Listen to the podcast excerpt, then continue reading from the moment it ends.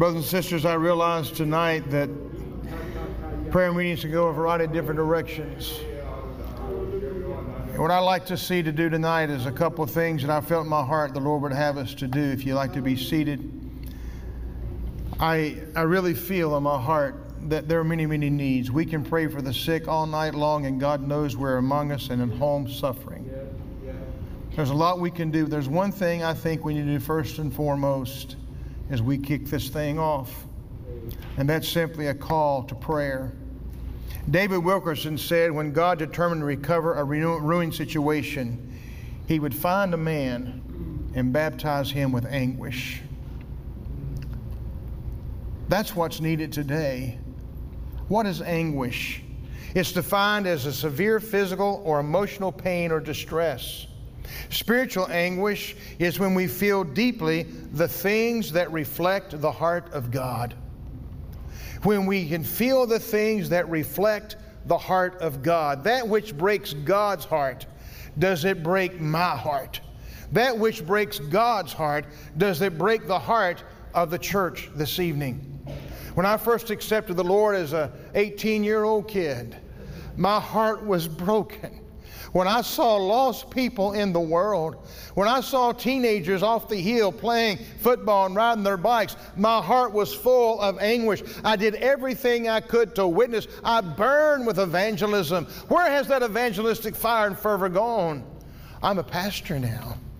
Oh, God, baptize me again with anguish for the lost conditions of the world. Prophetic voices have always sounded the alarm to call people to weep over the things that break the heart of the Almighty God. Jeremiah cried out when he prayed, Oh, my soul, my soul, I am pained in my very heart. And God told Isaiah, Cry aloud, spare not, lift up your voice like a trumpet to, and warn the people of their sin. In the New Testament, John the Baptist was the voice of crying in the wilderness, Repent, repent. Anguish was everywhere as he understood a world needed to be ready for the coming of the Messiah. And even Jesus Christ himself, he himself said, Oh, Jerusalem, Jerusalem, the one who kills the prophets and stones those who are sent to her. How often I wanted to gather your children together as a hen gathers her brood under her wings but you were not willing. Church, what moves us? What breaks our heart? What gets that righteous indignation? What burns the blood of our soul? What troubles us? What is it tonight that breaks our heart, that breaks the heart of God? Or should I say, do the things that break the heart of God even break my heart at all? And does it break the heart of the church? There must be an anguish over the ruins. And the book of Nehemiah begins with Jerusalem being in ruin. When I heard these things, I sat down and wept. For some days I mourned and fasted and prayed before the God of heaven. And later in the book, Nehemiah said to the king, Why should not my face be sad when the city, the place of my father's graves, he is in ruins and the gates have been destroyed by fire? We only need to look at the devastation of the moral compass of America and to see just how far we've fallen and we understand the anguish in the life of Nehemiah.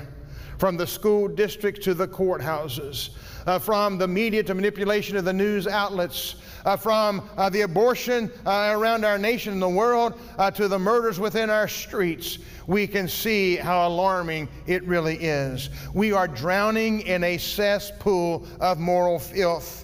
And the psalmist said, The wicked freely parade and prance about while evil is praised throughout the land. Where's the anguish? The gates of the city represent security.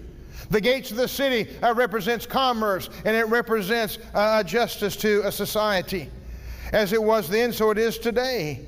The ruins are all around us. Security and justice has been exchanged for corruption and manipulation, and commerce has been exchanged uh, for the rebirth of socialism. Again, where is the anguish? Where is the righteous indignation? Uh, where is somebody standing up and saying, I am troubled by what I see in our land today, and we must do something about that? We need a true prophetic voice once again uh, to sound the alarm. May I remind you, the, whole, the woke church is not waking anybody up, and a dead church is not reviving anybody at all. We must have a voice of God today and a trumpet that will give a clear sound uh, that once again says, uh, freely, uh, wake up, return to me, declare the Lord of hosts, that I may return to you. And, church, that's what we need to know. I pray for God's healing. I pray for salvation. I pray for gifts of the Spirit. But what the church needs to do is return back to God. Amen. I believe we need to repent, beloved. And why? Because we are pastor, I'm not in sin. I'm not in open sin. Well, thank God we're not, but we need to repent for our lukewarmness because we're not moved by what moves God. We're not shaken by what shakes God. We're not broken by what breaks, breaks the heart of God. How do I know that? Because I've been in this thing for 40 some years and I see the demise of the church today. American churches are not persecuted, and forgive me, but American churches have done very little worthy of persecution. But I'm here to tell you, we've entered into a battle. It's not a battle with flesh and blood, but it's a downright battle against principalities and powers and rulers of darkness and spiritual wickedness in this world. And I believe that we're going to see more attacks through our government. I hope I'm a false prophet on this, not a prophet at all, but I hope I'm false on this. But I believe we're going to see more attacks through the government. They're going to come demand us can't do this and can't do that. But we better make up our mind whose side are we on and what are we going to do for the glory of God. Anguish speaks of spiritual awakens. Anguish is where deep prayer and revival are born. Let me say it again. Anguish is where deep prayer and revival are born. Lord God of my salvation, I cry before you day and night. May my prayer reach your presence and listen to my prayer, uh, the, uh, the psalmist said. Anguish fears judgment, but anguish also has a hope in God. The Bible said in Isaiah, when Zion travails, sons and daughters will be birthed into the kingdom of God. This past Friday night, probably 500 people on this property, many of whom that have never darkened the door of a church. That tells me a few things. Number one, sinners will come if you package it the right way. It also tells me there's a need in our community. And if we keep on doing what we've always done, we're going to keep on getting what we've always got. So we better learn to package this thing differently and love people right where they are and reach out to them in ways we never thought we could. And it's not going to happen by sitting on our blessed assurance. It's going to happen as we have the anguish of God burning in our heart to reach out to a people group that nobody's reached out to before. May God give us a spirit of revelation. May God give us an anguish for souls. May God give us the blueprint of reaching the unreachable today. In 1930, there was a powerful awakening at a school of missionaries for the sons of missionaries in South India. I understand it was traced back to three young boys that were very concerned about the lack of spiritual fervor within that school.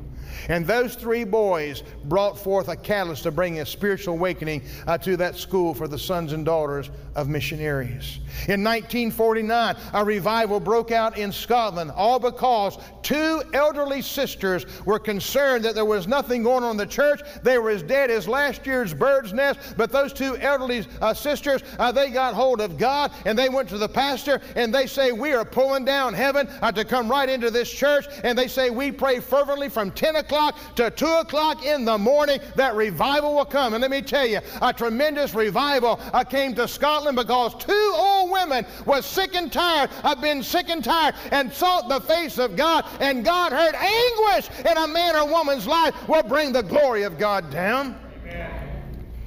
Brothers and sisters, the same power revival has been recorded all around the world in different countries, different places, and different people groups. And I say, why not here? Why not us? And why not now?